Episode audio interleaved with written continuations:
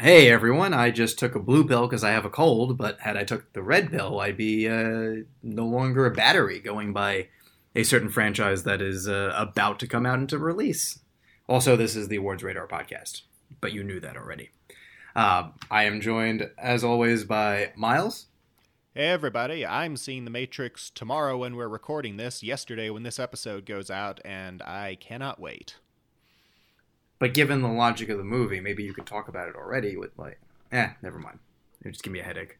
um, and Steve is here. Hey, I'm going to continue being a battery. Yeah, I was about to say Steve is the Steve is the poster child for the blue pill. Um, but yeah, well, we're gonna wait a week to talk about Matrix once um, my other two co-hosts have seen it, and also once uh, some people in the audience have seen it. But we are gonna talk more about Spider-Man probably still spoiler free, but listen on. We will warn you if it gets to a point where you may not want to listen if you haven't seen it. But judging by the box office, you saw it twice already, so that uh, that's a thing. But what I really want to focus on today is the Oscar shortlist. We're recording this on Tuesday. They came out earlier today. Snubs, surprises, omissions, all that fun stuff. Um, where does this leave the Oscar race. I mean, frankly, it doesn't change much except eliminates some people in some places. But let's take a look at it. Everyone should have it in front of them. Um, we're going to skip the short categories because we have not seen any of them, unless I'm mistaken. I've probably seen whichever ones Pixar has put out, but that would be it. Yeah, I didn't think I don't know if there was a, a Pixar one, but Steve, you said you saw the musician. I have the link. I haven't watched it yet. What do you think of that one? I think it's quite good. You know, it's it's hard to judge animated what's going to happen with animated at all the the shorts because every Oscar you you watch it and they show you the five and you're like man that's a beautiful. And it's just the amount of work put into it and the thought I mean the craftsmanship just to deliver it. And then the story is quite uh, amazing as well. So yeah, I think it's uh, I mean it's definitely gonna yeah. I think it's I'm glad it's on this list. It deserves to be. So we'll see where it goes. I mean I'm ignorant so it's my front runner just because it's the only one I like know I've heard of. But that means nothing. Hmm. Oh, and um, just... I can make a correction to mine. It's not the Pixar one, but um, Us Again played in front of Raya the Last Dragon earlier this year, and that was delightful, and I definitely hope it gets oh, yeah. nominated. I don't remember if I saw it because I don't know if it was on the link that I watched it from. So um, I will watch it obviously at some point, and I'll either go, "Oh yeah, I remember that," or it'll be brand new to me, and that's cool too. So, either way, I guess I win.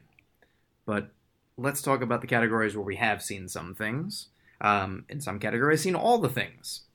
Uh, they they went to ten categories, so there's seven we're going to talk about here. We're talking about documentary feature, international feature, makeup and hairstyling, original score, original song, uh, sound, and visual effects. So let's start with documentary feature. Um, the films that are moving on are Ascension, Attica, Billie Eilish, The World's a Little Blurry, Faya Dayi, The First Wave, Flee, In the Same Breath, Julia, President, Procession, The Rescue, Simple as Water, Summer of Soul, The Velvet Underground, and Writing with Fire. Um, off the top of my head, these snubs are the Sparks Brothers, um, Roadrunner. Uh, let's see. Those are the two that spring to mind, but there are several others. I had a feeling Roadrunner wasn't going to make it because of the controversies. Yeah. Oh yeah, it was an easy way to just be like, eh, yeah. whatever. Yeah. Um, Sparks Brothers was a little surprising just because of the the name attached, but um, other than that, I mean, it's a. I mean, there's a couple other things like a cop movie, um, and one or two others, but largely this is the the things that have been cited um, does anybody have a like thought on this one? I haven't seen, I haven't seen a single one of these movies, so I have no yeah. opinion. Well, there you go. Um, I mean, it seems like the Rescue and Summer of Soul are going to be the ones that are going to go the furthest, give or take Flee. What about Procession? Flee, we'll talk about more. Procession, maybe. I mean, it's it's a hard category to get a feel for. Yeah. I'll, I'll, i updated my predictions um, earlier today, as soon as I got these up, I was like, let me go tinker. And honestly, it's still kind of like a shot in the dark with those, just mm. by virtue of we don't have a ton of consensus, and where we do have it, it's not necessarily in things that Eh. strike the Academy's fancy. And unlike narrative films, you can't. There's no performances here. You can't say, "Well, there's that great performance that's going to drive it," or this. You know, there's there's very little to judge this on. So it's really going to be based on how the subject matter sits with the uh, Oh, yeah. the voters, rather than the five, Spencer. Yeah. Spencer is you know is is going to be on people's minds because of uh, a Kristen Stewart. You know, there's yeah, you know th- these films don't have that type of uh, no, not usually. So here, the uh, the ones that I have in the five, I have Attica at five, I have Flee at four, I have the First Wave at three, I have the Rescue at two, I have Summer of Soul at one.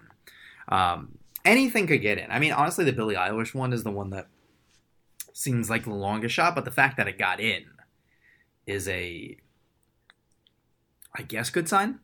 I I mean, I watched it; it's fine, but uh, I guess people are really a fan of that one. So we'll see. Um, international feature, we have Austria's Great Freedom, Belgium's Playground, Bhutan. They had Lunana a yak in the classroom. Great title. Also, I don't know if we've had many Bhutanese nominees before. That's worth looking into.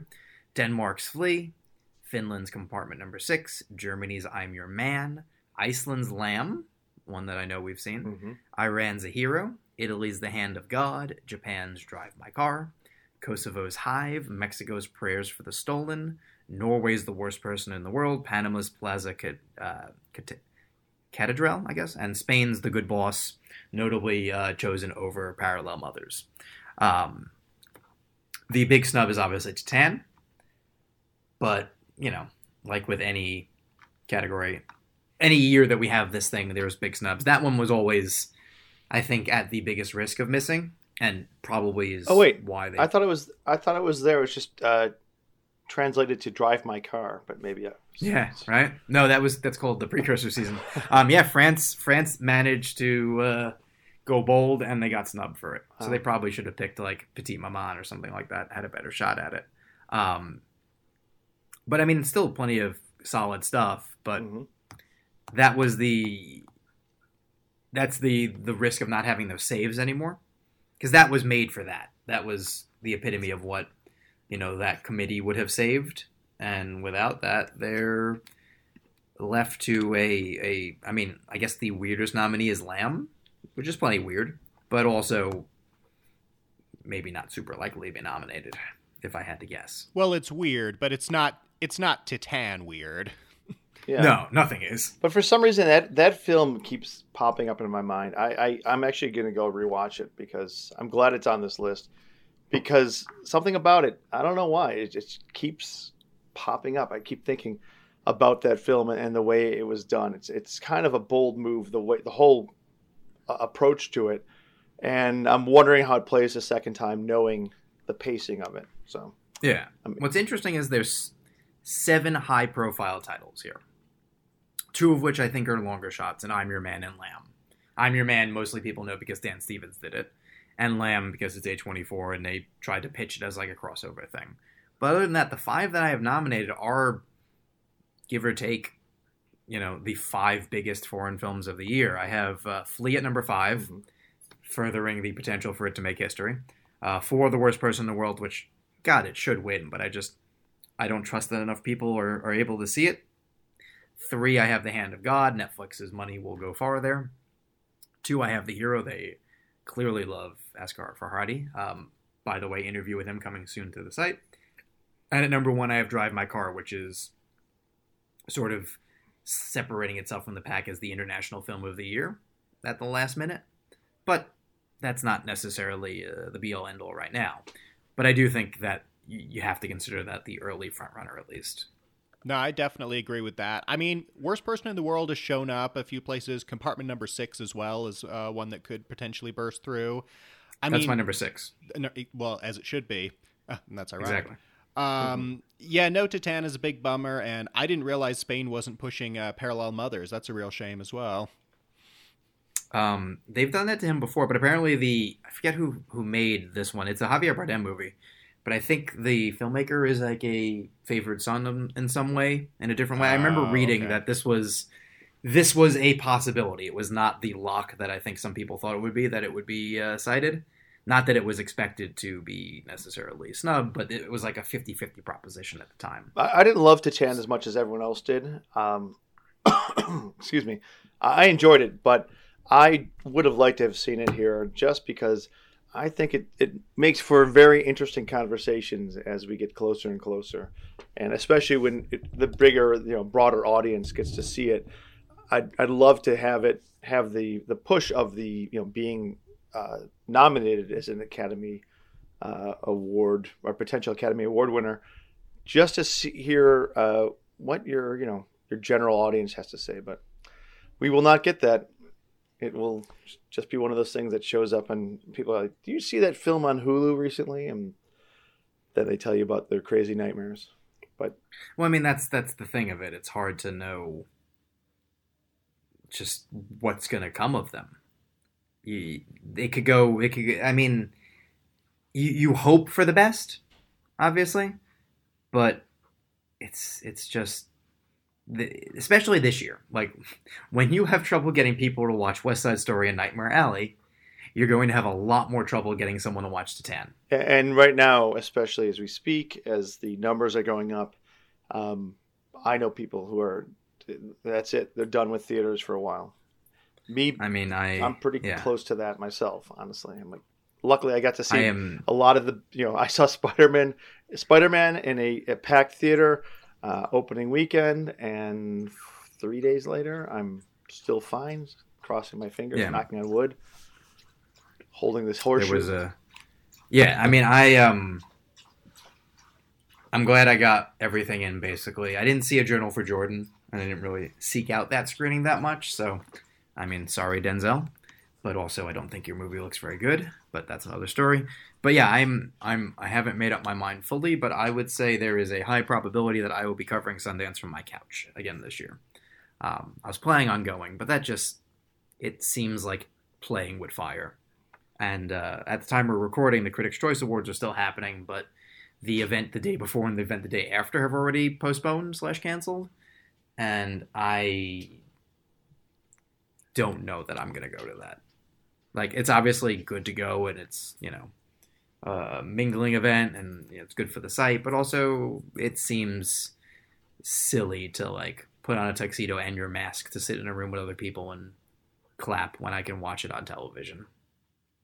We'll see. Uh, that's that's sort of inside baseball. Yeah, I mean, I don't want that to be the case, but um, considering it seems like those are very easily put off to next year because for the foreseeable future, that will be my January. You know, going to Critics' Choice and going to Sundance, and that's they're not going anywhere. Sort of. I guess they kind of are, but that's another story. Um, so we'll see. But yes, that is that is the quirk of this lineup. Something like Titane not being on there, less people will see the movie, and that's unfortunate. Yeah. R- real quick before we move on, going back to Parallel Mothers, uh, do you guys think that um, with that one not having a chance of being nominated, does that sort of shut down any hopes for Penelope Cruz, an actress? Because it's happened before where the acting nominee gets in even if the film isn't nominated.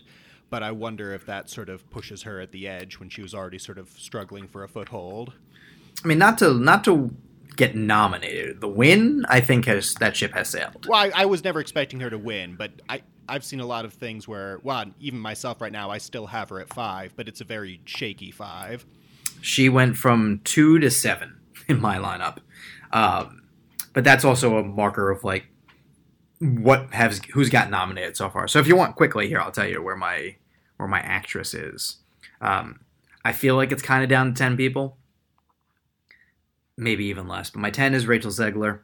My nine is Jennifer Lawrence. My eight is Frances McDormand, though who the hell knows there. Seven, Penelope Cruz. Here's sort of where I think it really gets tight. I think at six I have Alana Haim, and my reasoning for that is if that movie is going to get picture, director, screenplay, a tech or two, and be in contention for those categories in like one, two, three, it's going to be weird for it not to have an acting nomination. Well, Bradley Cooper potentially. Yeah, but he's he missed with the Globes, and like if they don't nominate him for a like showy actor role that like he's good but also kind of inconsequential to the plot. I don't know where else that's going to happen. I mean, SAG can rescue him, but if he doesn't get in at SAG, I, I don't see how you can predict him anymore. That's fair. Um, and then my five is Lady Gaga. Very loose five, but she's getting in places, so can't be ignored yet. Uh, four is Olivia Colman. Three is Jessica Chastain. Two is Nicole Kidman. One is Kristen Stewart. There just doesn't seem to be a number two yet, really. And I mean, which also makes you think, is Kristen Stewart even number one? I just think we don't know. Yeah. You need wins. You need wins to start piling up. Excuse me. No, so. we we have the, we have the same first four. I'm just trying to find an excuse not to have Lady Gaga in there. I mean, you could just put Alana Haim there. Well, I've got Cruz for now, but once I say Licorice Pizza, that could change. There you go. Um, here, we'll do makeup and hairstyling next. Um, you guys might have seen all ten, all, uh, all ten. Well, maybe not, Miles. You haven't seen all ten, but I think it's gonna be close. Um, Coming to America, which yes, that came out this year. Uh, Cruella. Yes. Cir- Cyrano. Woo! Sorry. On what was, we'll get into it in a minute, not the best showing for Cyrano. No. Uh, unfortunately. Uh, Dune. The Eyes of Tammy Faye. House of Gucci, Nightmare Alley, No Time to Die, The Suicide Squad, West Side Story. Spencer was one of the big misses. Yeah. Oh yeah. Um, uh, there are a couple I'm very happy to see in there, uh, which you may have heard some woohoos, but that wasn't me. That was uh, my neighbor. She's drunk again. But um, this, I don't know. I don't think it's a very strong category. Maybe I'm wrong. Maybe there, maybe I have to there, re, you know go revisit it. But it's. uh I think we're just we're taught to think in terms of like costume drama, period piece type stuff, and the closest thing was really Cyrano and um Spencer. Like a West Side Story. What's that doing in there? Maybe I'm blanking. It's because everyone looks so shiny. Yeah. I mean, here, I'll tell you where I rank them now. I put No Time to Die at 10. I don't know that Rami Malik, Malek makeup is getting you in.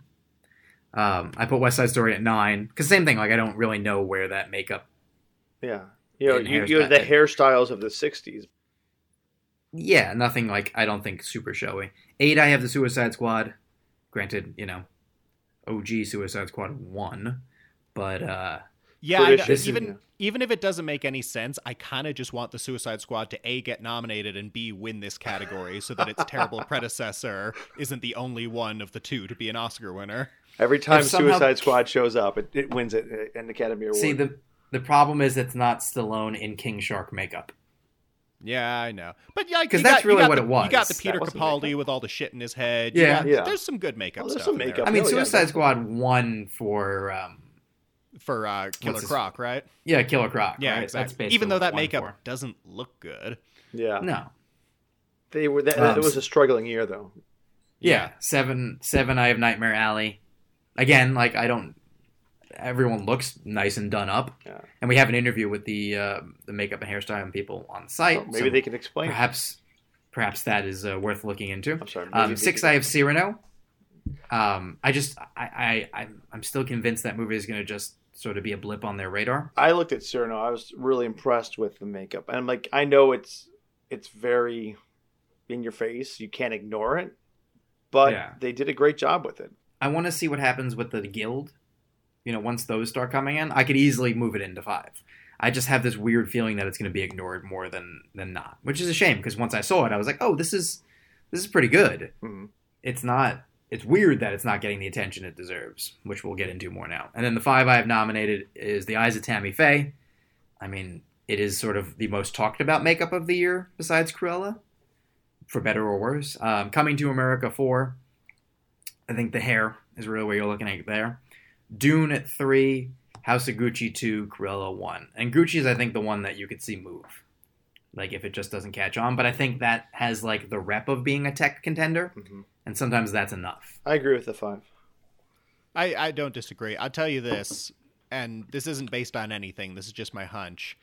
If Jared Leto is nominated for supporting actor, Gucci is guaranteed for makeup. If he doesn't, yeah. it doesn't. Yeah, I think those two are tied together.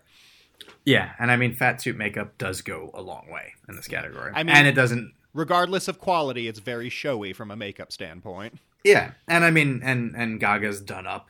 You know, it's not quite the same thing, but there is hair and makeup being done there. Yeah. So mm-hmm. you know, I, I, mean, that's the thing. Just finding room for Cyrano is the is the question. But we'll see what what the guild start doing. Um, original score. There's more than ten, so I still had to then narrow it down. Their nominees. Um, we might also may, there's a chance you've seen all all of them, or at least be, between all of us, I've seen all of them. But we'll we'll get into it. Being the Ricardos which is I sometimes I know the score of the composer off the top of my head, sometimes I don't. That's uh, Pemberton. Uh, Candyman, don't remember who did the score. Don't Look Up is Nicholas Britell. Dune is Hans Zimmer. Encanto, um, I'm spacing on the name, but he was just nominated for the Globe. The French Dispatch of the Liberty Kansas Evening Sun. I hate that they're doing the entire title yeah. in that. Um, that is uh, Desplat. The Green Knight is Daniel Hart. Interview with him on the site. The Harder They Fall, I don't remember who did it. King Richard, I don't remember who did it. The Last Duel, I don't remember who did it, but I imagine it's whoever works with Ridley Scott the most. Um, Their Time to Die is also Hans Zimmer. Parallel Mothers is Alberto Iglesias. The Power of the Dog is Jonny Greenwood. Spencer is Jonny Greenwood, and the Tragedy of Macbeth is, I would imagine, uh, Carter Burwell. I would have to imagine there's like one or two movies of the Coens that he's not done. I'm gonna double check, but um, yeah. So, is there any? Uh, we've seen them all between all. Yep, Carter Burwell did the music. Um, I then narrowed that one down because that one did still leave a lot of like room to maneuver. I have four. I I have ten that I narrowed. I narrowed it down to ten. That's just what I do on the site. I have No Time to Die at 10. Not getting nominated, but they do love Hans Zimmer. I have Macbeth at 9. I have The Green Knight at 8. I think that could be a surprise one. Uh, I have Parallel Mothers at 7 because it's getting nominated a bunch of places. I have Encanto at 6, getting nominated a bunch of places. My 5 is Don't Look Up. Like, a, that movie's going to get more nominations than you're expecting. I have Spencer at 4 it's it's definitely vulnerable because of the other Greenwood score, but it's the better Greenwood score to me. I agree. So it's hard to believe they're gonna completely snub it. I do hope that like it slips in and at least powers him to the win for the other one, and that's fine. Uh, French Dispatch at three. It's the spa they tend not to miss. Power the Dog at two, and then I have Zimmer at one for Dune. I think I think that could be like you know best sometimes means most, and it is definitely the loudest score. I, I agree with you that it's between those two for the win. Seems like it. I, I personally think the Spencer score is the best of the year, with Dune being a close second, but I agree Same. that they'll nominate Power of the Dog in more categories overall, so that'll probably carry that momentum. Same. Steve, you got anything on this on this one? Uh, I agree with you. Green Knight could slip in there. That was one of my favorites, and I think it's uh, it's got its lovers. So yeah, yeah, that and, and you know the Greenwood. Uh, I, I think the the worst thing that's going to happen for him personally is that he'll have two nominations, and it's probably going to cost him a win. Oh yeah, yeah I mean, may- split the vote with himself. Yeah. I mean, maybe maybe Zimmer slips in for No Time to Die, and then they both split yeah. the vote, and, uh, and then something yeah, and then someone sneaks, crazy happens. Sneaks in there. That'd be crazy. We'll see. Uh, yeah, original song. Good. You want to go ahead first? Oh no, the only thing I was going to say is I know it's not going to get nominated, but I am glad to see Candyman on here because I thought that was a great score. Sure. I mean, I'm I'm always happy to see a random like, oh, cool, they saw that movie, and that's always nice to see. Um, original song has a real grab bag of things, um, plenty of snubs, um, like too many to go over, but that is the original song category.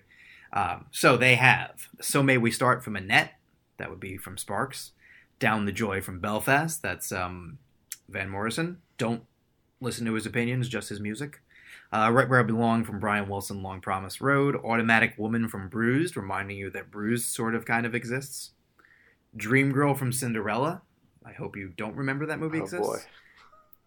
Beyond oh my the Shore. god! From... I just realized it was that Cinderella. Yeah, same here. I was like, yep. I totally blanked. It's like on the Branagh film from like years ago. Oh no! No, no the the really bad one on Amazon. Um, Beyond the Shore from Coda, which I don't remember the song, but I'm sure like the rest of the movie, it's great. Um, the anonymous ones from Dear Evan Hansen, truly a prophetic title.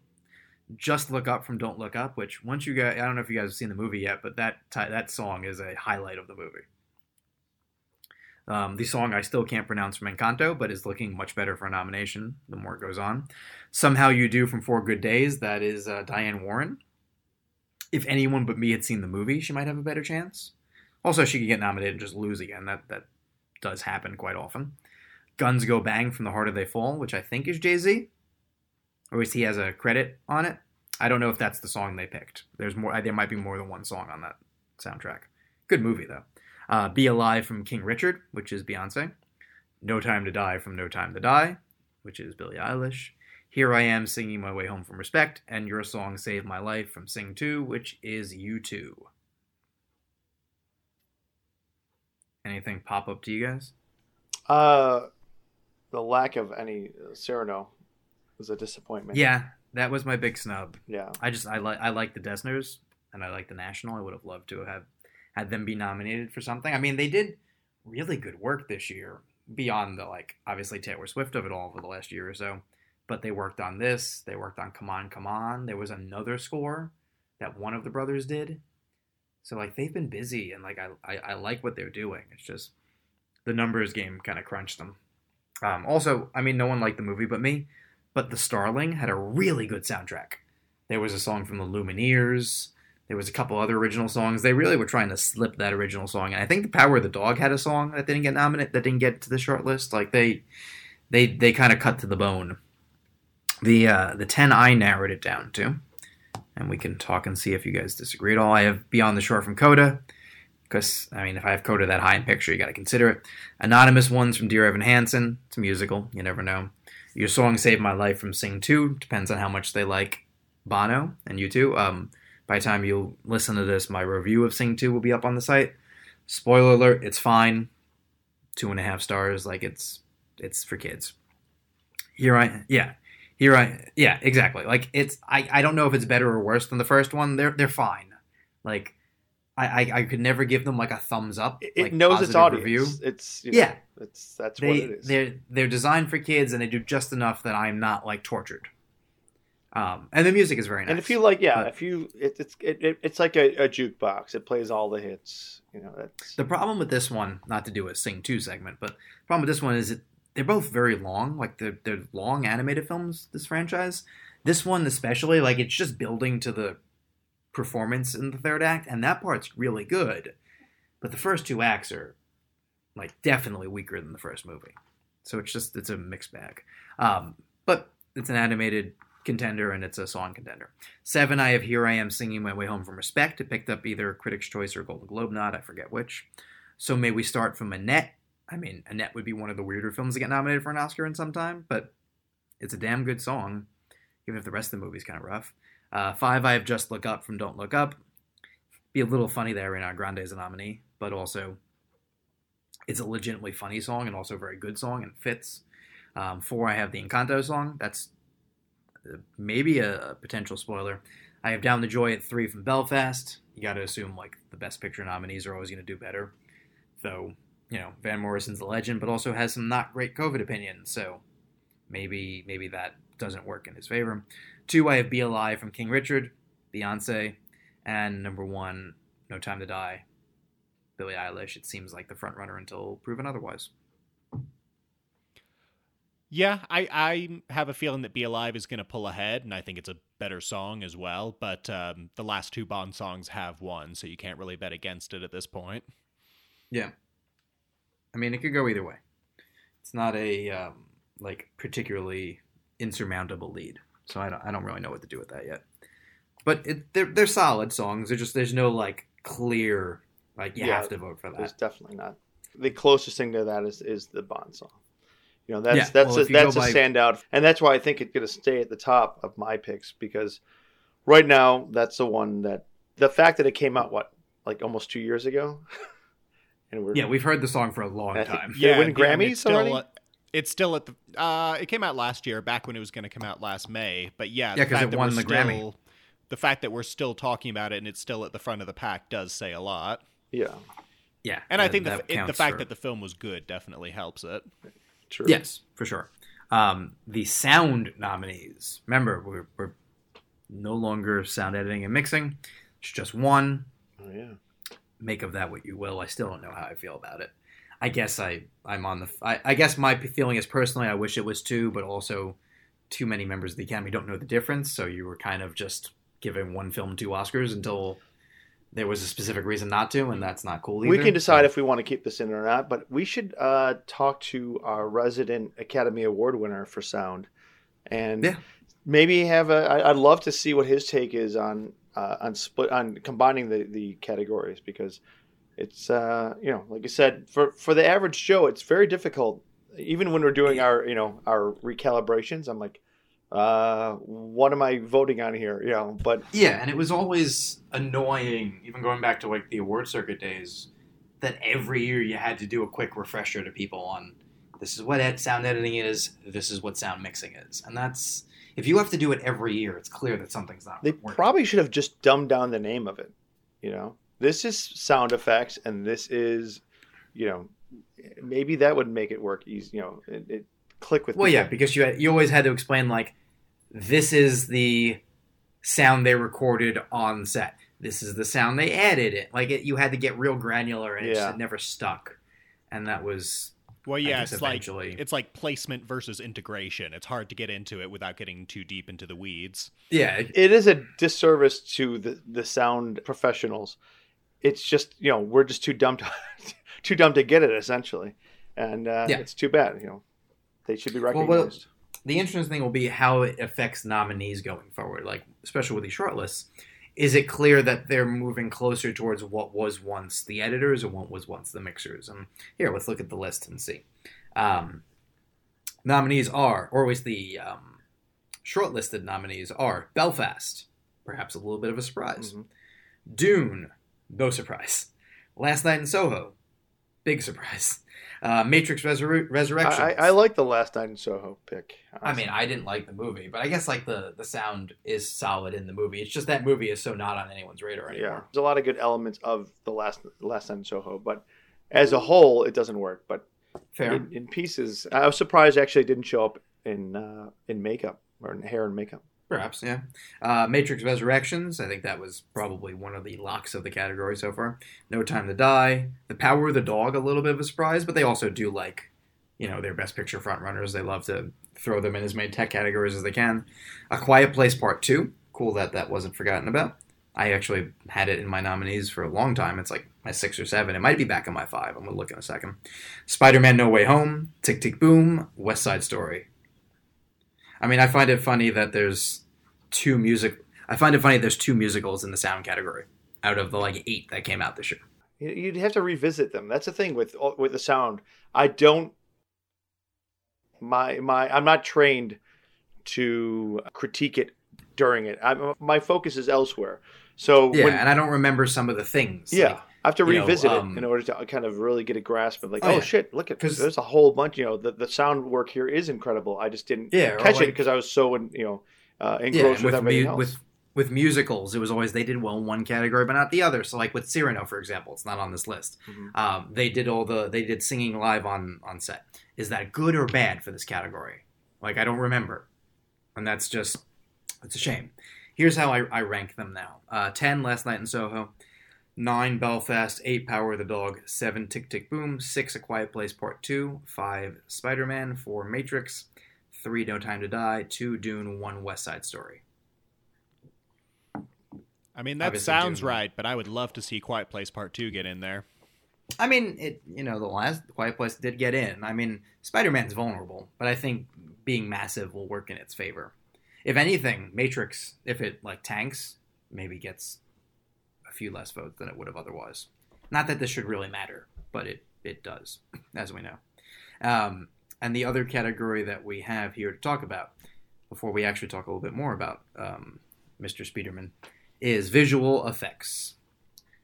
And the nominees here or the shortlist nominees. I just like saying the nominees are uh, Black Widow, Dune, Eternals, Free Guy, Ghostbusters Afterlife, Godzilla vs. Kong, The Matrix Resurrections, No Time to Die, Shang-Chi and the Legend of the Ten Rings, and Spider-Man No Way Home. No Suicide Squad.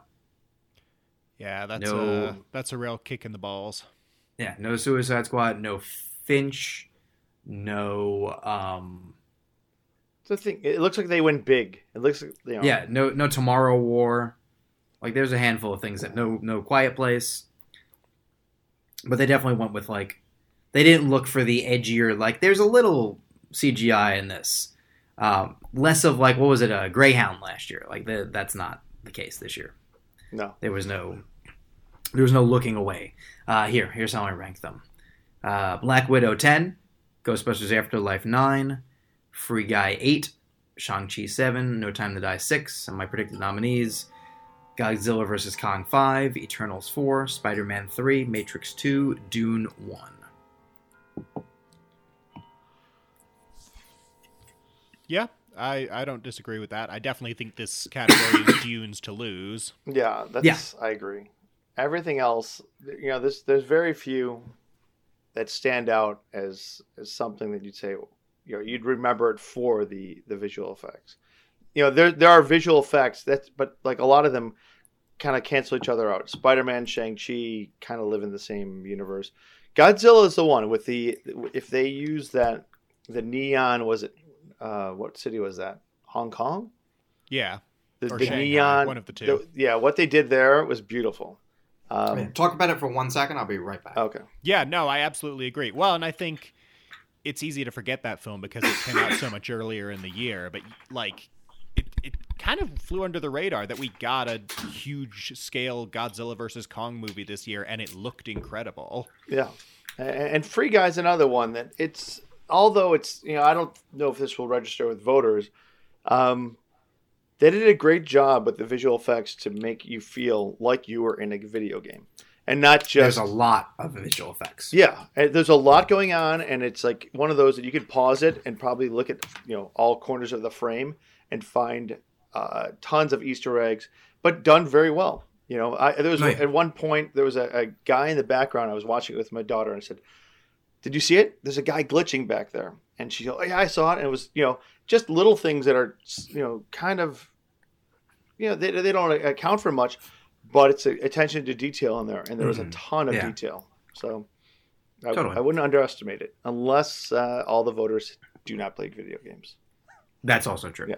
Um, so I want to wait a week to talk about Matrix until we've more you guys have seen it. I, I kind of spoilery, not I mean sorry I didn't non-spoilery hinted at my thoughts last week when I was still under embargo. Quickly, I'll just say it's it's solid. It's fine. Better better than the other sequels. Not not anywhere near the original. Um, interesting though. Surprisingly funny. So I just want to set the stage for you guys until you see it. What I wanted to do is we have two things that I want to do, and we can do one of them in two different ways. So here's my proposition. We could talk about Spider Man No Way Home now and still be a little vague or give a spoiler warning. Or what we can do is we can pivot. We can do a, a recalibration of a Golden Globe year, since the Golden Globe's announced, and then at the tail end of the podcast, we can put a spoiler warning and we can talk more specifically about Spider Man. There's three of us. I will go with uh, whatever you guys agree. I'll go with what Miles says. I hate this. Well, there you go. Miles gets to choose. Um, I, I like the second idea where we uh, do the recalibration and then we talk about Spider-Man at the end. That way, you know, anyone who still hasn't seen it has plenty of warning, but doesn't miss out on too much of the rest of the show. Perfect. We'll do that. Um, and while I look up a Golden Globe year, since we didn't talk about this beforehand, um, you, uh, Miles, you saw some movies, and Steve saw Cyrano. So why don't you guys um, chime in with some of your catch-up movies, and I'll chime in with reiterating my thoughts on them. Uh, so yeah, in addition to Spider-Man, I, I caught up on a couple of movies this week. Um, just earlier today, actually, I uh, got to see Being the Ricardos. It just landed on Amazon. Um, I thought it was good. I liked it a lot more than I was yeah. expecting to. Uh, I, Nicole Kidman's great. Javier Bardem's great. J.K. Simmons is great. The whole cast is great. Uh, the writing is classic Sorkin, and he's definitely turned Lucille Ball into that Aaron Sorkin character of the same mold of Mark Zuckerberg and Steve Jobs. Um, but I think it works for the story being told. Um, I like the inside baseballness of the structure and how it's all set around sort of the filming of a single episode. Um, it's not Aaron Sorkin's best. I wouldn't put it up there with like Trial of Chicago 7, but it's solid. And, um, you know, I didn't have any complaints watching it. Yeah, the um, performances there. Let me just uh, jump yeah, in. Go ahead, the, go ahead. Uh, I thought both uh, Kidman and uh, and Bardem were great, and I, not for a minute was I lost in like, oh, they don't look like them or whatever it was. I didn't. The, the spirit of the characters was enough, which I was really mm-hmm. happy with because I was worried. I've you see films where they're trying to impersonate somebody, and they they definitely were trying to you know kind of match their beats, but not to the point where if they were off, that it mattered.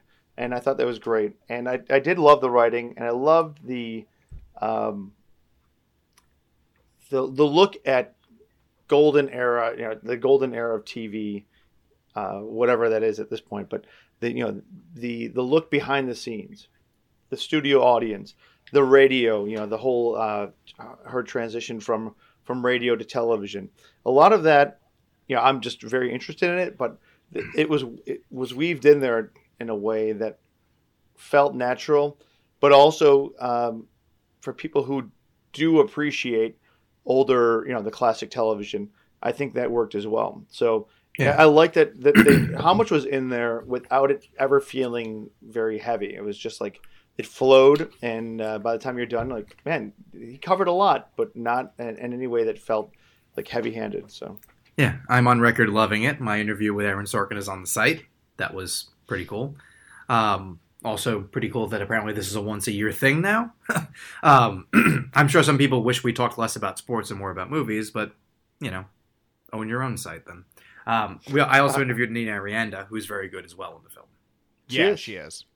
Yeah, it's really good. It's it's like right on the fringe of my top ten. I am a sucker for this sort of thing, and I thought he did it very well. And I think to some degree, the people who were annoyed by it want to be annoyed by it. It's but. one of those films, though, that I, I, I and we're going to talk about another one uh, pretty soon that I enjoyed, and I kind of feel like I have to go back and rewatch to see. I was happy, I was pleased with how much I enjoyed it. Um, yeah, there's so many things I did enjoy about it. Now I, I want to go back and watch it in a second take and see does it hold up? Does it really uh, deserve the positivity that I'm sending it? You know, the, that I'm sending totally. its way. But I, I enjoyed What's, it. Uh, I, I, would, I, yeah. I would write, if, especially if you've grown up watching it, uh, Lucille Ball. Pick, you know, go watch this. You, you have to. Yeah, yeah. It's a must. Totally. Miles, what's the next one for you? Uh, so uh, the next one uh, earlier this week, uh, I finally got around to Come On, Come On, um, which I I'm not the biggest Mike Mills fan. I think all his films are good, but I've not like fallen in love with any of them. Um, this one was sort of right along the same wavelength, but I did really enjoy it. Um, I thought all the performances were great. I feel like Gaby Hoffmann isn't getting talked enough about this season. I think she's tremendous True. in it. Yeah. Mm-hmm. Um, but Joaquin Phoenix is great. Woody Norman, like, is like one of the great child performances in a year of many very good child performances. Um, I like the black and white cinematography. Uh, I like the structure of it, where it's sort of built around his radio show and um, I don't know. It, it had a lot of good sort of insights about you know parenting and you know how how much of it is kids raising kids and people who don't know better but just got to keep trying. Um, it was it was a feel good movie. It, it, didn't like blow me away. It's it's right on the outskirts of my top ten, uh, but yeah. um, I I definitely enjoyed it. Fair enough. I, I thought it was very easy to consume, and I think that works against it in a way that it's not taking any big swings, but it, it's it's got getting a lot of uh, singles and doubles and a triple here and there. I think the performances were great, and uh, it's definitely excuse me, it's definitely something I would recommend uh, to others. But it's you know it's hard to rec- uh, to explain why you like it to someone who's not yeah. a film person. You know, it's like, and that's that's uh, where I think it struggles in the awards uh, you know world. It's but it's it's really a fantastic film, and I, I like you said, Gaby Hoffmann deserves uh, some some attention because she totally. she does great work there. Do you have uh, another one, or is that the only other one? I have one more, um, and this may, one may have been ill advised because uh, I, I, saw it as a double feature with Spider Man. Uh, but Nightmare Alley. Um, so unintentional Willem Dafoe double feature. You can never go wrong. Um, yeah. Um, not my favorite. Um, yeah, this. Yeah, was... we were talking about this a little bit. I think you're closer to where I actually am than where I was when I first saw it. But go on. I just, yeah. Yeah, well, because I'd heard plenty of chatter, sort of both positive and negative. So I went in, you know, not expecting a masterpiece, but you know, I love Guillermo del Toro. I love the majority of his films, so I was hoping for the best. But um, it I think it has moments of greatness. I think here and there throughout there are sputters or there are scenes um, where it really comes to life. I think its biggest problem, firstly, it's two and a half hours long. It should have been a tight 90 minutes. Yep. Um, especially for the story being told, uh, which is not especially revolutionary, even by the standards of film noir. There's double the amount of scenes for every story beat in the movie. Exactly. And I think you could have shortened that. I think it's got a great cast, but the majority of them are wasted. Yep. Um, I think Cate Blanchett is fantastic and steals the show. Um, and there's good work from Willem Dafoe and David Strathairn. I've heard some people say it's either Bradley Cooper's best performance or that he's the worst part of the movie. I, I don't really agree with either. I think he's good. I think he does exactly what the role needs of him. He um, plays a very good, pretty scumbag. Yeah, exactly. He's a scumbag. He's two faced. Uh, you know, he he definitely sells the fact that you know he's charming, but he can turn it on and off on a dime, and he's just doing it to you know get what he needs. Um, so I think that aspect of it works. I think the scenes with him and Blanchett, especially the ones in her sort of psychiatrist office, are sort of where the movie really gets into overdrive, and you wish that relationship was where the focus was. Um, but there's just too many threads going on, and in addition to it being too long, I think it does it loses something because it looks beautiful and the production design is great, the cinematography is great, the score is great, but it shouldn't be. Those things should be dirtier and grimier and it would fit the film noir and sort of the darker story being told if the film itself was a little grimmer. But because it's pretty in a way that it shouldn't be, and because it's so well made, just because Del Toro is such a master filmmaker, that actually works against the film, which is a real shame here. And I get it because, you know, he'd just come off his Oscar win and this is his first movie, you know, after The Shape of Water, where that approach sort of gelled. But I think he's too much of a awe and wonder filmmaker and he loves to sort of see the beauty in horror that for him to do a film that's just about horror and the beauty is just in the technique of it the style doesn't quite gel for the subject matter. So um, yeah, it's it's not a total wash, but it was definitely a, a disappointment. Yeah, as I was saying to you off air, like I'm a, I was at three stars. I think if I waited until now, I would have been down to two and a half. Um, the other thing that annoyed me, and this is uh, I haven't noticed anyone else say this, but I really I felt it even then. Like for someone who's such a master of his craft, I feel like this is such a base noir like there's nothing about it that stands out beyond like, oh, he did a noir. Like he didn't reinvent it. He didn't really even have a take. He just sort of made it. And sure, he does it well enough. But like, for example, without saying what the ending is, the ending is very much telegraphed. Oh my gosh, it's it's super obvious what it's going to be like 30 minutes before it happens, and that's super. Well, that's the thing. Like, I, I mean, it again I, goes I, into the fact that it's way too long. Yeah, because it hints at it early on, and you know the way a, a scene that happens in the first act is so long that you're like, okay, this is going to be called back at some point. And there's a scene in the third act where you it, they just completely tell you that's what's going to happen, but yeah, there's like a half hour to go, and you're like, oh come on. And then they introduce another character at the end where you're like, okay, I know exactly what this character like. There's just there's no surprise left. Like they not to uh, you know this is not really the right term for it but they shoot their wad so early that you're just like just oh come on clean up and leave. And it's it's frustrating. Like it's, it's not sloppy work but you're right to i think expect better out of del toro. Yeah. Yeah. Yeah Steve? exactly. I, I, have a film. It's older but i i had finally got the chance to see it. Uh, venom let there be carnage. Doesn't get much respect but there's something about it I enjoy. Yet at the same mm. time, mm. I always feel as if it's someone just like going into the kitchen and mixing ingredients and seeing what comes up. They go together like lamb and tuna fish.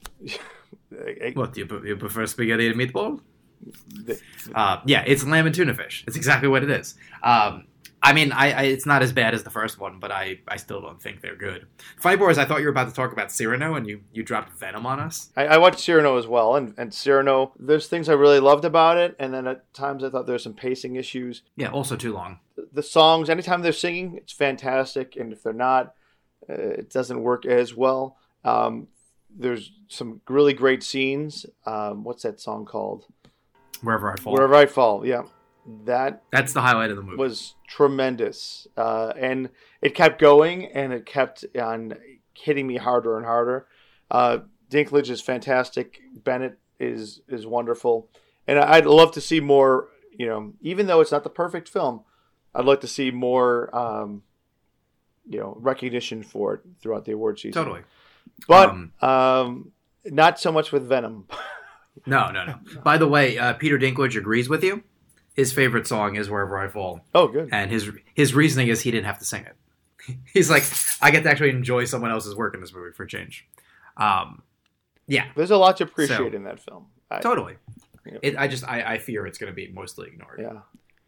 Yeah. So, um, um, well, I have not had a chance to see Cyrano yet, but uh, I cannot wait to. Um, I have seen Venom though, and uh, I, I I kind of I'm kind of with you. It's like I can't by any rights call it a good movie, but I had a lot more fun with it than I was expecting to, and I hated because the they, first one. But because they got rid of all the like shit in the first one and just made it the stupid stuff. Well, it leans into the comedy a lot more, and some of the comedy mm-hmm. beats mm-hmm. actually work, or like the accidental comedy beats work like a little stronger. It it feels a little bit sure of its identity to the point where even when they do a third one, it feels like that might finally be the good one if they stay on this path.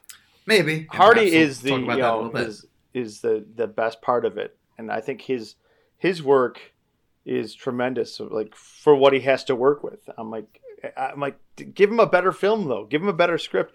You know the the, well, the reliance on the mm-hmm. on the CGI kills me. I'm like mm-hmm. if you just had well, him sans CGI, him talking to himself, and yeah. I think it'd be a much better film. You know he he's Probably. he's great. He's a lot of fun to watch. Well, but we'll put a small pin in that because perhaps we'll be talking about that in a little bit. Yeah.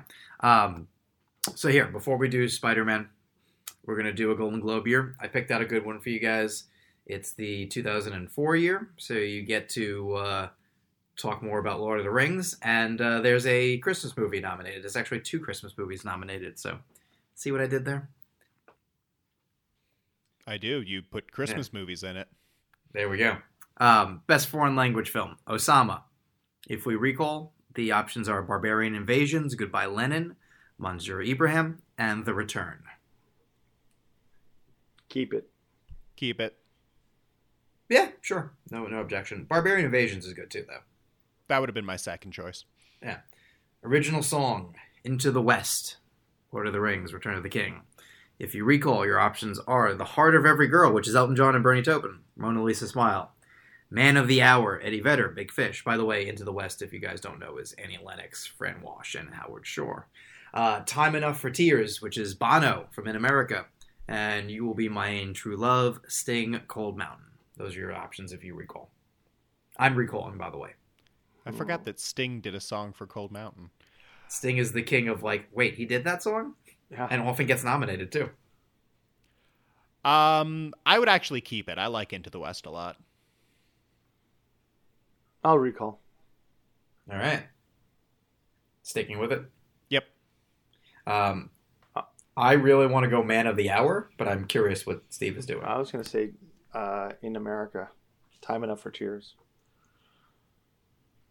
But uh, hmm, do I want to let the Lord of the Rings win, or do I move to another one just to make sure Lord of the Rings gets less awards?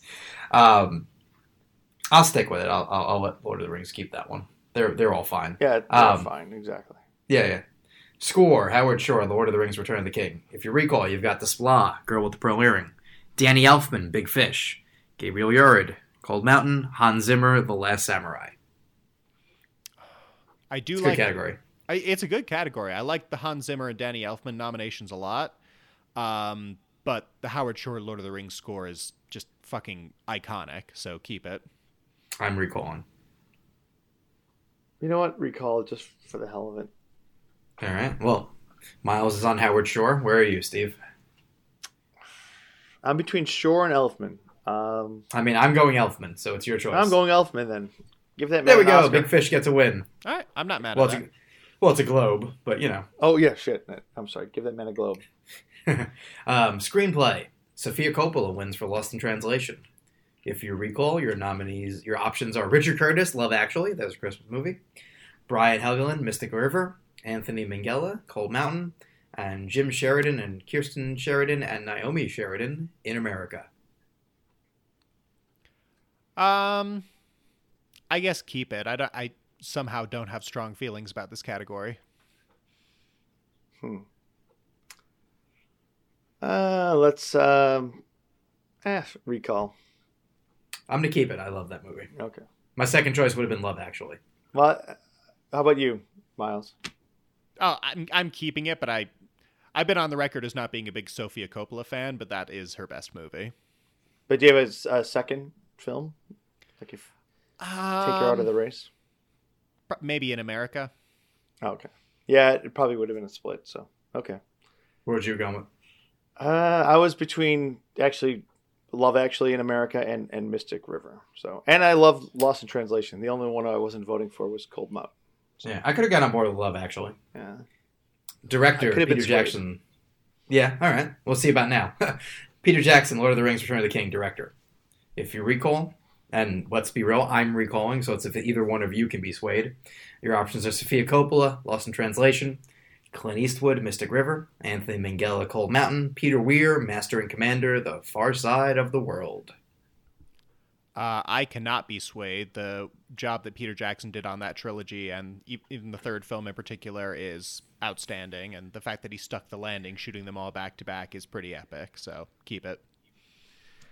Well, I appreciate his work, um, but I'm not going to, you know, take this on as a trilogy. Uh, it's an indi- individual film and should be treated that way. And that last 30 minutes of epilogue uh, was like too much. Um, so I'm going to recall. All right. Where what are you what are you switching off to? Um,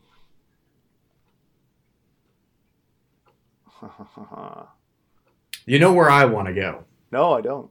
Oh, I guess I do. Oh, I, I, I, guess I do. I, I definitely have one I want to do. It's not going to be one that I want. Um, it. Okay, I'm I'm I'm gonna sw- I'm gonna sway. My vote has been swayed, um, and this is how it works, people. This is how the whole, you know, the Oscar voting works. Uh, I'm gonna go Lost in Translation, Sofia Coppola. Woo! Haha! Otherwise, I would have gone Clint Eastwood. Yeah, because my, my I would have not gone Clint Eastwood. He's my four in that category. People don't. Weird I- would have been the. does, does Mystic River. Mystic just not- fine. I, I loved Mystic River. It just didn't leave, leave like a huge impression on me. I think I like the book better also. Uh, I did not read the book. I, Miles, I know you're annoyed, but if it helps, I think Ryan's annoyed also. Hmm. I don't know why that would help, but sure. It doesn't hurt. Um, Sorry, Ryan. supporting. Yeah. Nothing against Um, Ryan, just you know. No, no. He's he's We're inconsolable no matter what. Yeah. Um, supporting actress Renee Zellweger, Cold Mountain. I would imagine when we recall, your options are Maria Bello in The Cooler, The Cooler. I don't know why I said Coola. Uh, Patricia Clarkson, Pieces of April. Hope Davis, American Splendor, and Holly Hunter, Thirteen. It's a good category. It Wait, is. Terrible winner. Terrible winner. Uh, yeah, recall. Recall. Recall. Uh, I'm gonna go Hope Davis, American Splendor. I love that performance. Well, I'm sorry to say this, Miles, but I'm going to hand Hope Davis the Golden Globe uh, because I agree with you. I mean, I was between Maria Bello and Holly Hunter, so I'll go Bello, and Hope Davis wins. There you go. All all four of the non-winners are great in their their Yeah. films. So Yeah, absolutely. I I actually And- like Patricia. I like Patricia Clarkson. I know that movie gets like not always the most respect, and maybe that's also from spending over a decade at awards circuit where uh, Clayton hated that movie. But I, I think she's better than the winner. Yeah, I agree. Yeah. Um, another one where I this is a great category. This next one, um, supporting actor Tim Robbins wins for Mystic River. Steve's probably not going to be movable on this one, but if you recall, the nominees are Alec Baldwin for The Cooler, Albert Finney, Big Fish. God, I love him in that movie. William H. Macy, Seabiscuit. Peter Sarsgaard, Shattered Glass, also a great performance. And Ken Watanabe, The Last Samurai. Ooh. And yes, that is six nominees in that category. That's a pretty stacked so, category. And there was a tie. I gotta imagine William H. Macy was the tie, right? Could be. Uh, wow, recall. Recall. Recall. Um. Shit. Could you uh, give me the other nominees again? There's one that I'm between. Besides Robbins, you got Baldwin, Finney, Macy, Sarsgaard, okay. Watanabe. That that helped. So I'm between Watanabe and Finney. Um, Ken Watanabe, he's so good in that movie, and that was the first time I'd ever seen him in anything, and he just steals the show. Um, but Albert Finney is, gives one of the best performances of his career in Big Fish, so it's a real toss up for me. I want to go Finney or Sarsgaard. So, Steve, where do you between? Uh, I'm not going to say anything. Oh, well. Oh, I've got to make a choice. Damn it. Yes. Yeah. Um, I'm going to go with my gut and go with Watanabe. Ooh. I'll go. I'll go Finney then. Well, I love Robin's work in this, but I think I like Finney's more, so I'm going Finney as well. There we go. Not mad at that. No, not at all. Actress in a comedy. Diane Keaton wins for Something's Gotta Give. If you recall, Jamie Lee Curtis, Freaky Friday. Scarlett Johansson, Lost in Translation. Diane Lane, Under the Tuscan Sun. And Helen Mirren, Calendar Girls. If ever there was a two person category. Um, let's see. I'm going to recall. Even though I do like Diane Keaton in that movie quite a bit. I might actually keep it. I like Diane Keaton in that movie. I'll recall. Scar Joe for me. I imagine Miles is keeping Diane. Yeah, yeah. Keeping? keeping? Oh, you are. I'm sorry. Uh, yep. Yeah. Scar Joe as well. Although I, I, like Diane Keaton there as well. Oh no, those they're the only two good performances in this list. Yeah.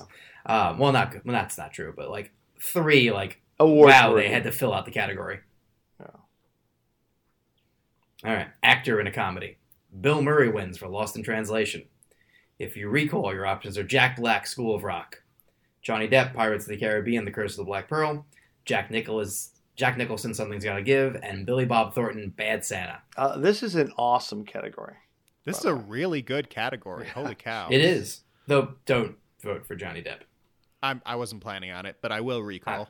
I, I'm keeping recall. I'm sticking with Murray. Um, I'm actually going to go right Jack Black, School of Rock. I think that performance still defines his career to this day, and for good reason. I am. I I just did a fist pump as uh, we can now give Jack Black oh, his trophy. Taking it away from Bill Murray to give it to Jack Black. Jesus Christ. Bill Murray has his chances. Jack Black is uh, un- underappreciated. I mean, he was probably my he was my four in the category.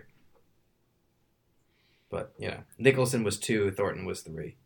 I never cared for Johnny Depp in that performance anyway, so he was my five. All right, actress in a drama. Charlize Theron wins for Monster.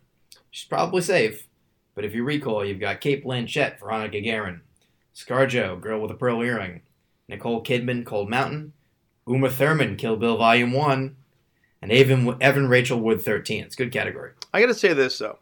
So people say, well, no one looks at the other categories, and the more you vote on things, and we do this almost weekly now, um, the more you realize you do look at your previous votes and say, "Well, I put one, I gave them a trophy already, so sorry, ScarJo. Doesn't matter what you did in Pearl Earring. I'm looking elsewhere."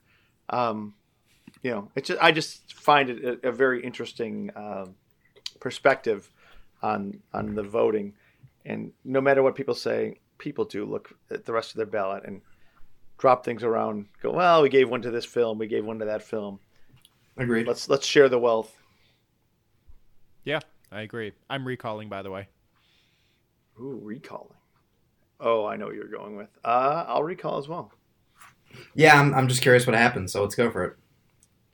Well, I want to know what Steve thinks I'm going with. I think you're going with Uma Thurman.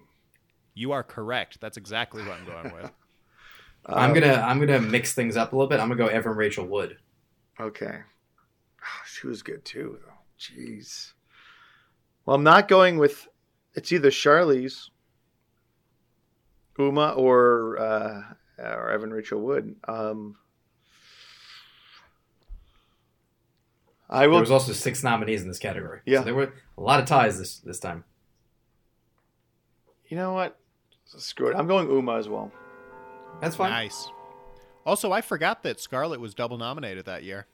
Yep. This was this was the start of like, oh, she's gonna get an Oscar nomination. And then didn't happen. Sean Penn, Mystic River, wins Best Actor in a Drama.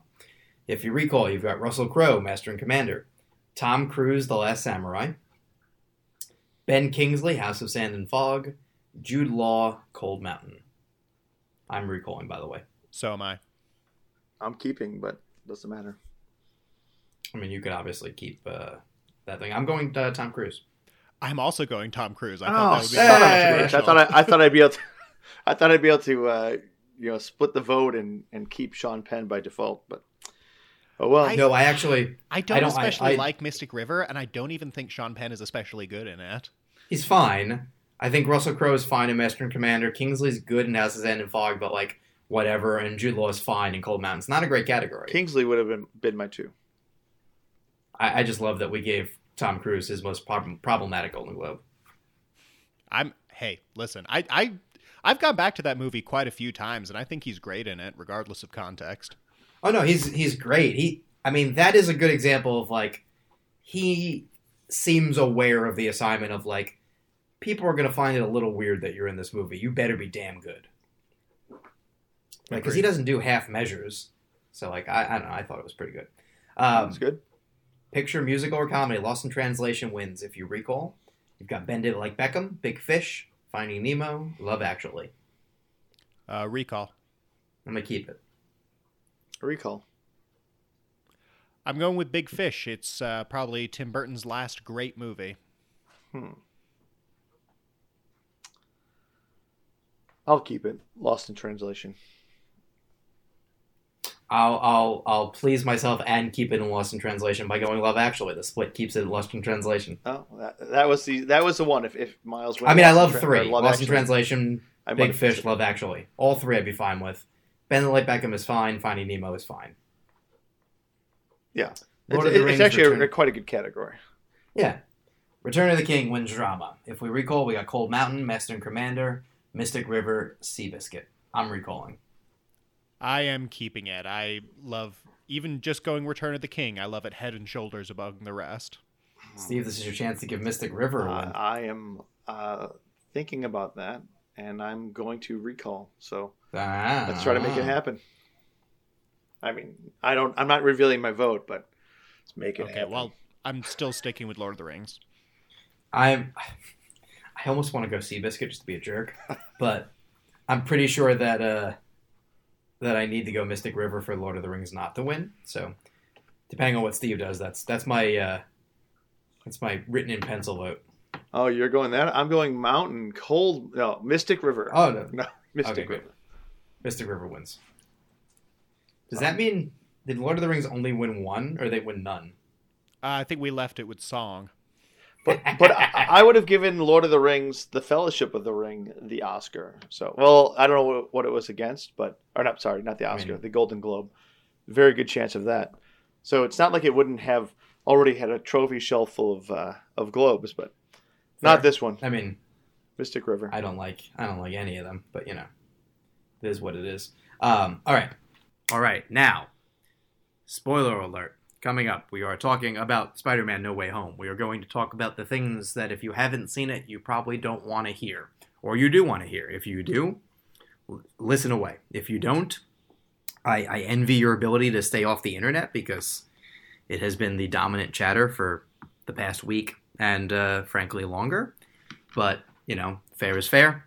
If you don't want to hear about it, you should skip ahead a little bit right now. I mean, we're ending after this, so you're just going to miss where to follow us and some random movie recommendation. Let, so. let me try this real quick. Spoiler alert! Spoiler alert!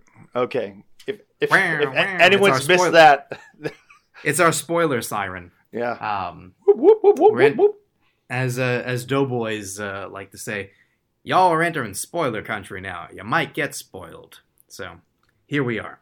All right, Spider-Man: No Way Home. Everyone has seen it. I was spoiler free in my discussion last week. This week, I will chime in more to be like, listen, I think the movie's great. Uh, I think what it does, it does very well. And it knows that the things we're about to talk about are what their peop- the people are here to see, so it has to deliver. So all of the appearances and, and so on are legit. Like, here, we're just gonna get like big right off the bat. The other Spider-Men are in this movie for almost half the movie. Like there's a lot of Spider-Men. And that was incredibly clutch to me. Miles? Yeah, so I was very nervous going into this movie because we already knew that we are getting the five return villains, and Maguire and Garfield, while not confirmed, was pretty much a guaranteed thing. And so I was very worried, having really liked the past two Tom Holland films, that we weren't going to get a satisfying sort of resolution to his trilogy because it would be too much about the fan service and the callbacks. And I don't know how they did it, but it kind of strikes that perfect balance for me where it does have all the callbacks, but they work because each of the returning characters, none of them feel like just a shoved in cameo. They all get a chance to feel like proper characters. Um, out of the villains, it's really great to see Willem Dafoe and Alfred Molina back. Jamie Foxx kind of gets to redeem Electro. Even Sandman and Lizard, like, were never amazing villains in the first place, but they get mm-hmm. some stuff to do. Uh, and yeah, the inclusion of the two Spider-Man, in particular, Andrew Garfield, oh, I, yeah. I don't think yes. it can be overstated. He gave three of the best performances this year. One in Tick yeah. Tick Boom, one in this movie, and one in every interview he's given this year where he's had to lie about not being in the movie. I will say, if you guys listen to my interview with him when I I think my exact wording was you may or may not be in something you can't talk about. He laughed. He didn't deny it. So he was reaching the point of like, God, yes, we all know this is true. Um, I said this to Miles off air last week. However much money they paid him to be in this movie, and make no mistake, it was a lot of money. He then decided, I'm going to give it my all. I maintain. Mm-hmm. So, the thing that I like about it is that in true Spider Man fashion, all three Spider Men have their issues. Tobey Maguire and Andrew Garfield are brought into this universe and they have their Peter Parker issues. Like Tobey Maguire talks about he and MJ are still trying to make it work and he's just trying to be a better person. Like he's middle aged Spider Man. He's just trying to deal with it. And Andrew Garfield talks about never getting over Gwen and like he stopped pulling his punches and it became an angry, like more violent Spider Man. And that leads to, you know, everyone kind of figured in the trailer, like, oh, Zendaya falling, like Peter, like someone saving her. She's not dying. It's too too much like we already did. But the fact that it's Andrew Garfield and that he falls, saves her, and is like in tears, that he was able to like right that wrong in another universe is insanely good acting, like out of nowhere, and what like almost too good for Marvel. It, it almost had me in tears. It, that was yeah. one of the moments where like my you know the I the the the way they worked in the characters. It wasn't just cameos. It wasn't just it wasn't just characters. It was so much more than that. They they addressed they gave closure to three generations of Spider-Man if if they want to, or they also open the door for more. But they they felt like a, a true part of the story rather than just being like, guess what? Look who's here, and like being you know uh, a, a gimmick. It's it's not a gimmick at all. What they do is really spectacular, uh, and I choose that word uh, uh, not on, on not on purpose, but I should, probably should have. Um, it's hmm. also amazing. Yeah. Yeah, absolutely. Well, and to go back to my earlier point, all the inclusions from previous movies are great, but this is still a really good Tom Holland Spider-Man movie, and he yes. does get a full arc, and he has to make a choice at the end that really shows growth as a character. And what I love about the ending is that he's kind of starting from scratch in a way that alleviates one of the biggest criticisms about him in the MCU, which is that he's basically Iron Man Jr. and he's got all the support from all the Avengers and he's got all these superpower best friends he can call on. Now he feels like he's kind of been rebooted as classic Peter Parker. Like, you know, he's in a shitty apartment and he's sewing his own costume. And I just think that leaves it in a very exciting place to continue should they want to. But so even if it's just the resolution to this trilogy, it's still very satisfying on that level as well. What I like too is I think this is a film that you could sit down with a group of people and everyone's going to have different parts of it that they loved. And for I, I, you know I always bring them up, but I went with my daughters who had only seen I, I caught them up with two Tobey Maguire, not any Andrew Garfield. So when Andrew Garfield was the first Spider uh, multiverse Spider Man to show up, like who's that? I'm like that's you know he's another one. We didn't get to that film yet, but they still enjoyed the film and they still had a lot of like I you know they were just like enjoying all this stuff and like almost excited to see to go and visit those worlds now and like kind of give them it expands it and, and connects it in a way where it's not just like well when you look at batman the, the batman films now michael keaton in their eyes or you know the current generation um, of film goers well that's the old michael keaton which i kind of like too that we're we're going to be uh, doing a similar thing with him. Yeah. Yeah. So it's great that we're, we're bringing these things and it shows some appreciation. It's kind of actually goes back to the I love uh, to the being the Ricardos, the whole I Love Lucy thing. It's like if if we can get people watching these films, um, I think there's going to be more of appreciation for what was done before. And there's it reminded me of how much there is to appreciate about Tobey Maguire and Andrew Garfield's the emotional impact Garfield has in this film. And there's uh, several times that he comes out and like gives me the chills just talking about it. Um, that you know he's on the verge of tears and you're like, shit, yeah, that was really heavy.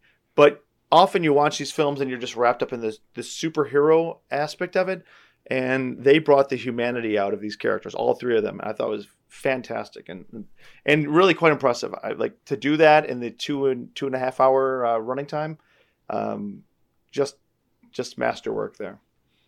Okay, um, two more things before we go.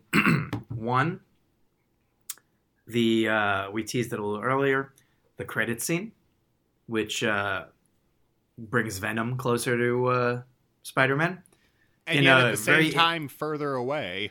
Yeah, yeah. So doesn't that I like that? Go ahead. I'm yeah, sorry. we have no. I just mean I like that they made the option to like Venom is in the MCU, the symbiote is in the MCU. Tom Hardy's Venom is back where he is or somewhere else. Like I kind of like that. Yeah, I like it, I, but I, my my favorite part about Venom is is Hardy, and I'm like, well, I don't want that Tom Hardy with that Peter Parker. I don't know that I want that movie. Is the thing. So I like this. I, I I'm kind of in between because on the one hand, I think it does kind of let Marvel because Marvel and Sony still kind of have their weird partnership where like yeah. the stuff Marvel makes for Sony is all great, but the stuff Sony makes that's kind of Marvel adjacent is kind of questionable. So it's good in the sense that the MCU is going to get to do its own Venom that will probably be a bit more internally consistent. But at the same time, I do think like you are missing out on having Hardy in the role, regardless of those other movies and how they yes. do. It, it is a bit of a shame that you're going to have to now do a new Eddie Brock or a new character who becomes Venom that isn't Hardy. So I, I mean, I it could little, be, and it was also I mean, it is weird whiplash to have the post credits and Let There Be Carnage where he enters the MCU and literally two months later have another post credits where he's immediately yeah. taken out again. Or for me, it was about twenty four to forty eight hours later. I'm like, there you go. Yeah, it was really total whiplash. I mean, I mean they could they could have um, one of Peter's friends end up as Venom. I don't think Ned. I think he's you know. Well, he's in the in the comics. He becomes Hobgoblin. Interesting. Oh, really? I don't know they're gonna. I don't know they're gonna do anything with those guys just because mm. they're moving away from them a little bit.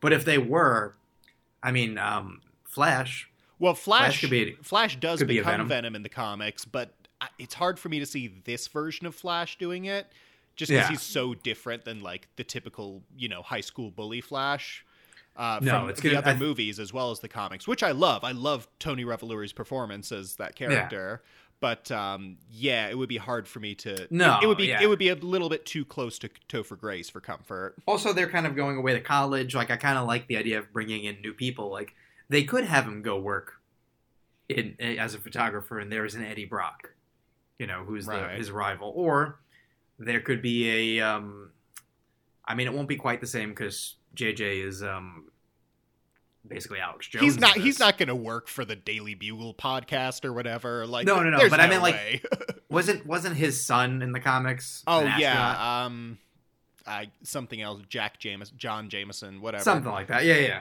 Well, he beco- like, he I'm... becomes a weird Moon Wolfman character. So that's the problem. All something. these side characters become supervillains in one way or another. So yeah, uh, I have a question. Okay, two questions, and both related to MJ. One, so are you feeling this is we're going to distance from MJ, or we're going to be seeing a his approach, his attempt to? It's almost like a Groundhog Day. She doesn't remember him. He has to go in and re, or well, similar to Groundhog Day, I guess. Uh, he has to go there and plant the seeds and revitalize this relationship, or is this the end of MJ? I think they're both options are on the table, and because it was a tough read director, at the very end. Like it would. I think the next director gets to decide. Well, yeah, because this director and Feige. the, this director is moving on to Fantastic Four, which I think he'll be a great fit for.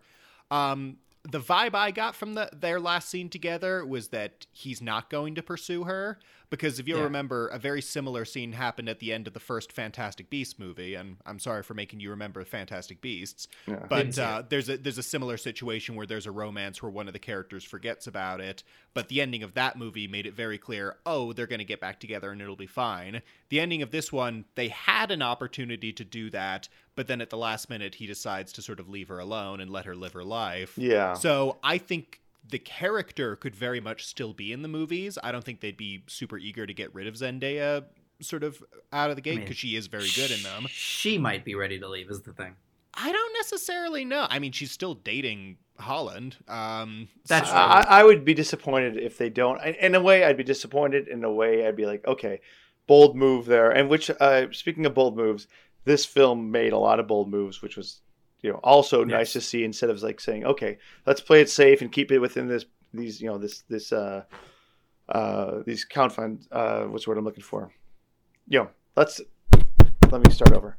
Let's keep it let's play it safe. They they decided to make some big moves and the big moves worked. Um yes. my other question related to mj is who's your favorite mj you have three mjs now.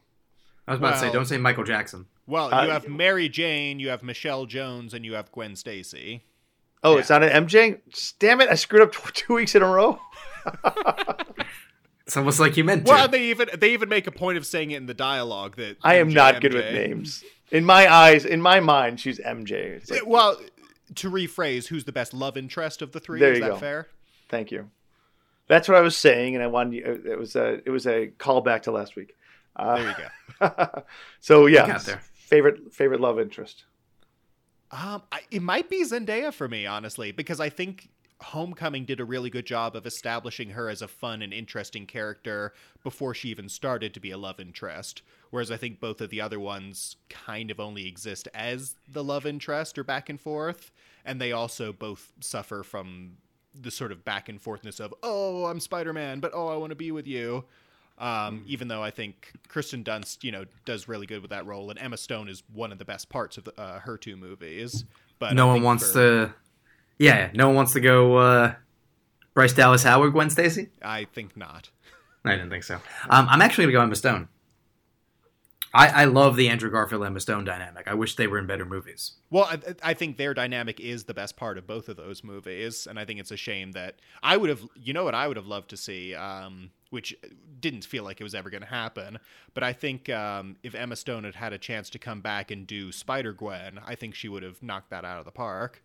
I would have. I, I maintain that the Amazing Spider-Man movies aren't as bad as people say, but what they should have been they would have been good like TV shows, like a little lower budget says less Spider Man. Like, I don't know if you guys remember Lois and Clark. Yeah, and that was like well, just, Superman and Lois now. Yeah, yeah I, I, mean, I don't watch the new version, but they were just like, let's just do Superman without Superman, basically.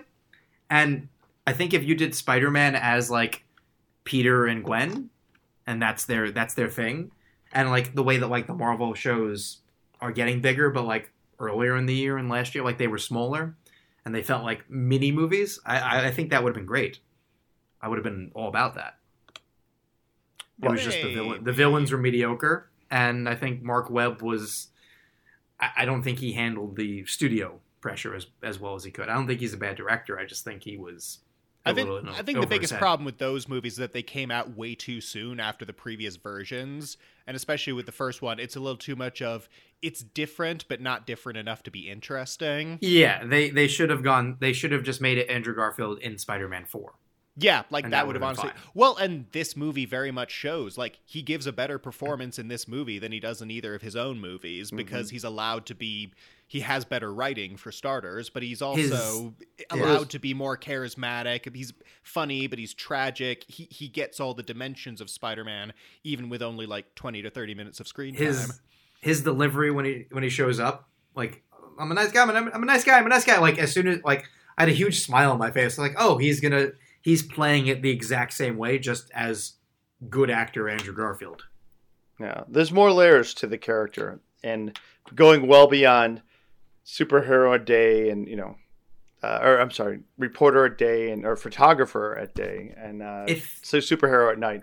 You know, it's it's more than much more than that, and I mean, which is what I one of the things I really enjoyed about the film is is that it, it did humanize these characters well beyond what you usually do. And, and all three films kind of touched upon all three variations of Spider-Man, all touched upon the same notes, but then this took it even further. Uh, and as for my favorite love interest, it is Zendaya. Uh, Far From Home. I thought the the reveal scene is yes. fantastic. She's a close second. You know what the thing is? Let's. I, I thought Tobey Maguire was good in this too. Yes. yeah. Not yeah. because what they did was they gave them distinct personalities. Like you know, Tom Holland is the happy-go-lucky Spider-Man, but this is the movie that sort of robs him of that. So Andrew Garfield gets to sort of pick up that mantle and the like, I became a bitter Spider-Man, but I'm so happy to be here with you guys that I'm recapturing my happy-go-lucky. Like he has that moment where he's like, I just want to say I love you guys, and Tobey Maguire gets to be the like, I've been doing this longer than all of you, and I'm just like it's it's doing something for me to see you guys do picking in a way like picking up the mantle. Like it was very nice. Tobey Maguire seemed the most indifferent to being there, but was also able to play it for like I'm middle aged Spider Man. Like I've done this, not this specifically, but whatever you guys have done, I've done something similar. Except oh by the way, I shoot the I shoot the web out of my hands, and you find it very weird. I love I, that they included that. I, I think they did a great job of sort of looking at things that like fans wanted to see from this situation like the mm-hmm. whole conversation about the web fluid you know l- little memes like you know uh, Willem Dafoe does the "I'm something of a scientist myself." Molina does the "Power of the Sun in my hand." Like it's a, it's all those little callbacks. There's even I don't know if you guys noticed, but in the scene in the lab, they even recreate the the famous Spider-Man meme where they're all pointing at each other. Yeah, like oh no, it, it was a lot.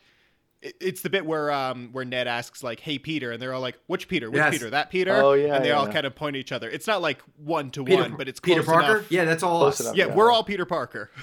and then I love the bit towards the end where they're trying to come up with like who's like Peter, Peter one, Peter, Peter two, two, and Garfield's like Peter three. it's so good. I mean, it, yeah, it was. They they had so much fun. I just love that Andrew Garfield was as fascinated by Tobey Maguire's webs as Tom Holland. just like, yeah, sometimes both... I get web block. Whoa, web block. And they and they both really wanted to ask, like, can you? So can you shoot webs at any other part? It was just funny that they that like t- Andrew Garfield went back to being a little bit of a kid because he's with a more immature guy. Like they did a lot with that. It was great. Mm-hmm. Yeah. Um, as we wrap up, we talked about the credit sequence. The other thing they played was the trailer for Doctor Strange. What do we think about that? I think it was a cool inclusion. I mean, it definitely felt more like almost more like a sizzle reel than a proper trailer. Yeah, they'll um, release that on the internet, but it's not the like official official trailer. Yeah, but I mean, it looks good. I'm I'm glad to see Sam Raimi doing another superhero movie, and I think you know the fact that these two movies are kind of back to back, we're getting a lot of Sam Raimi nostalgia, um, you know, in quick doses. So it looks good. I I think it could be definitely an improvement on the previous one. I don't know. Totally. I'm always hesitant to fall for anything multiverse related. Um, it's like I, I'm like I, I would be happy if they ended it right here, and they're not going to. Um, Same, I, I'd be okay if they did. Yeah. yeah. it just seems like how much more can you do? I, I hopefully, it, and it's not going to be because there's still what? Well, they're not gonna. They don't want to lose the rights. There's, there's gonna be a spider or something. There's no, no, not, not, not spider. I just mean the whole multiverse. Um, oh no, uh, Marvel is yeah. committed to that. For like while. this is their big thing. Like, yeah, Kang's but where's it going? villain. You got Loki like, season two. You got Doctor Strange. Yeah, it's who's uh, a big villain? It can go in any number of directions. Who's a big I villain? Mean, Kang. Kang probably. Kang, yeah. Oh, but Kang, definitely. Kang a thousand percent. He's already confirmed in Ant Man. But there's I don't no, know if he's going to be the biggest villain. I don't know if he's I the mean, new Thanos. he's he's been confirmed before any other villain, and he's already confirmed for multiple other appearances. Well, so that's one of the things I things think that he's the, the the, co- closest thing for now. the confirmation of any of the villains from the previous films made me say, okay, uh, Garfield and Maguire are showing up here, and that's what makes me hesitant to say, okay, he's Kang is Yeah. is is. The I think. Kang might be the new Loki. Like I think he'll be a consistent presence, like causing the problems, and it'll eventually will lead to whether it's Galactus or whatever they want to do. I, don't I'm liking know. what the, I see so far. the end of far. Loki season one definitely makes me think he's the next big thing. And w- well, what's interesting about him compared to Thanos is that we'll probably get several different versions of him that are all wildly different from each other because of the multiverse aspect. That's possible. So that's how, that's how they Yeah. get away from just another big bad. Is oh, it's five big bads, but they're all the same guy. Yeah, maybe. We will see. So here, let's uh let's wrap up. Next week we'll talk Matrix. Um, so say where you can be followed, and tell me the next film you'd like to see get a like long gestating sequel. Oh, There we go. Oh man. Um well, you can find me on Twitter and Letterboxd at Miles on Film. That's M Y L E S on film. Please check out my short films American Exorcist and Once Upon a Dracula. They're both on YouTube under Aftershock Pictures and Chase Capo, respectively. Um, long gestating sequel. I mean, I'm kind of getting that with Matrix, but let me think. Um, I'd like to see a new Nightmare on Elm Street. I feel like we've talked about it on um, uh, previous episodes, but I'd like to see a proper sort of reboot quill. You know, get a new Freddy Krueger and don't do another origin story or another remake. Just do a new installment and, you know, take that universe in an interesting new direction. I think that would be great. Yeah. Steve. All right, you can find me on Twitter and Letterboxd at Film Snork. Uh, you can also listen to my other podcast, The Verse. Uh, it's pretty damn awesome. I, at least that's what I've been told by numerous Hollywood bigwigs, who will remain nameless. Um, You couldn't name him if you wanted to. See? I, exactly. And for long-awaited sequel, let's go with a Kill Bill. I'd like to go back. Oh, yeah, all right. Go back Yeah. into Maybe. Kill Yeah. Bill verse. What do you guys think about Zendaya as uh, the little girl coming back for her revenge? Because that's been floated Yep. around a bit, and Maya Hawke is the daughter, as uh, Uma Thurman's daughter. I'd love oh, that oh, actually. yeah, that'd be great. I think Maya Hawke should be in it either way. I love Yeah. her. Um, Wait, is, is Yeah. this happening or is this just uh, It, something? it's, It's it's fan. been speculation, but like a Maya Hawke versus Zendaya Kill Bill movie sounds amazing to me. oh, it does. I, I think Tarantino is gonna like hold that one as an option forever and probably never make it.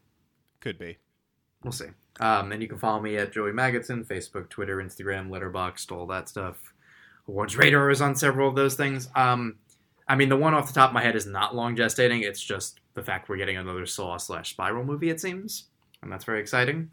Um, especially if Chris Rock comes back. But either way, um, it was interesting. Miles, you, you saw it. They did say Saw, not Spiral.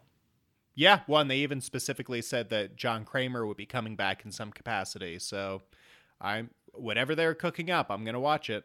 I mean, a Spiral sequel that has a flashback to Kramer could be very interesting. Could be. Um, as long as it's not like the Jigsaw, like oh, this was his first thing. Like that's that's gotten a little old. yeah. But show me more of what he was doing and why he's an influence on someone like uh, the fuck is the guy's name? Max Minghella. Yeah, yeah, but remember his character. Yeah. Oh, who cares? Yeah. Yeah, just, exactly. just just don't don't do Jigsaw again. Give us push the, the story forward in some meaningful way. Yeah, yeah. I, I mean, John Kramer Jigsaw, yes, but not the movie Jigsaw. Yeah. That was a that was a one off. Like, I'm glad we got it, but also I'm good. Um, and if we're not doing that, um, Friday the Thirteenth. Let's finally work out the the legal kinks there and and do it because, I mean, Blumhouse, they would do fine with it, but you know. How about a good. Halloween sequel? A, Shut a, up. a good one. Um, well, you'll get one in October possibly. That's what, I mean, that's listen. what that's what Ryan kept telling me uh, a few months ago, over and over and over again. I, I mean, maybe. I will say that this next one apparently sounds different than the last one, so maybe that bodes well for you compared to others. We'll see. Who knows? Um, but yeah, we'll be back next week with our. Um, this was, I guess, our Christmas episode. So. oh yeah, Merry we, Christmas. yeah, God bless Whoops. us, everyone. I mean, we we could. I mean, whatever. We could have talked about Christmas movies, but like, y'all know what you want to watch by now. Um, next week we'll sort of put a bow on the year. Um, oh yeah, yeah. Um, our top tens are coming in the middle of January. I believe next week I'm going to start doing my my Joey Awards. Steve, I did that at the end of last year, right? Not the beginning of January. I don't recall, but I don't know. We'll look it up. But that one, uh, you know, my performances of the year, my top ten, my awards, all that. So we can talk about that on the podcast next week. And uh, what we'll, we'll, you know, anyone who wants to reveal their ten is welcome to, but we don't have to. And then the week after, we'll talk about the 100 films to look forward to in 2022 because I have compiled that list. Several of which are from this list from last year, some of which are from the list the year before. Thank you, so, COVID. I mean, that is sort of where we're at. I mean, in the meantime, just to sort of prep that one, what do you guys think is on the list as we wrap up? Is there one movie you think is on my 2022 list? Maverick. Top Gun Maverick or the remake of Maverick I didn't know existed? Top Gun, yeah, the uh, the Top Gun Maverick. You are correct. Top Gun Maverick comes in at 22. Oh, not bad. Beat me. Come on, Ryan. Or Ryan. come on, Ryan. Come on, quick. It's one o'clock in the morning, people. If you don't know what I mean, recording. Yes. Who am I? I mean, yeah. um, I suddenly blanked on anything. Okay, the Batman, probably right. Comes in at number two. Oh, there you damn. go. Oh, I guess number two. Wow, that's pretty high. Yeah. All right. Well, more to come in two weeks. Maybe we'll do this again at the end of next week. Number episode. one. Hmm. I mean, number one's very easy to guess, but we'll talk about that off here. Oh, was it like um, pleasure or something? Pleasure I've already seen, so I knocked it down to 21. Oh, fair enough. Oh. Um, we'll talk about what it is in a second. Um, so yeah, make sure you guys uh, play it safe. Like it's it's getting bad out there again. Like things are canceling. That was initially what I was going to talk about today, but I was like, that seems very dis- uh, negative and sad.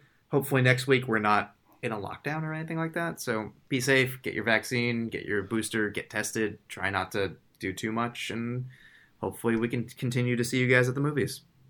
Bye, y'all. Stay safe. Good night.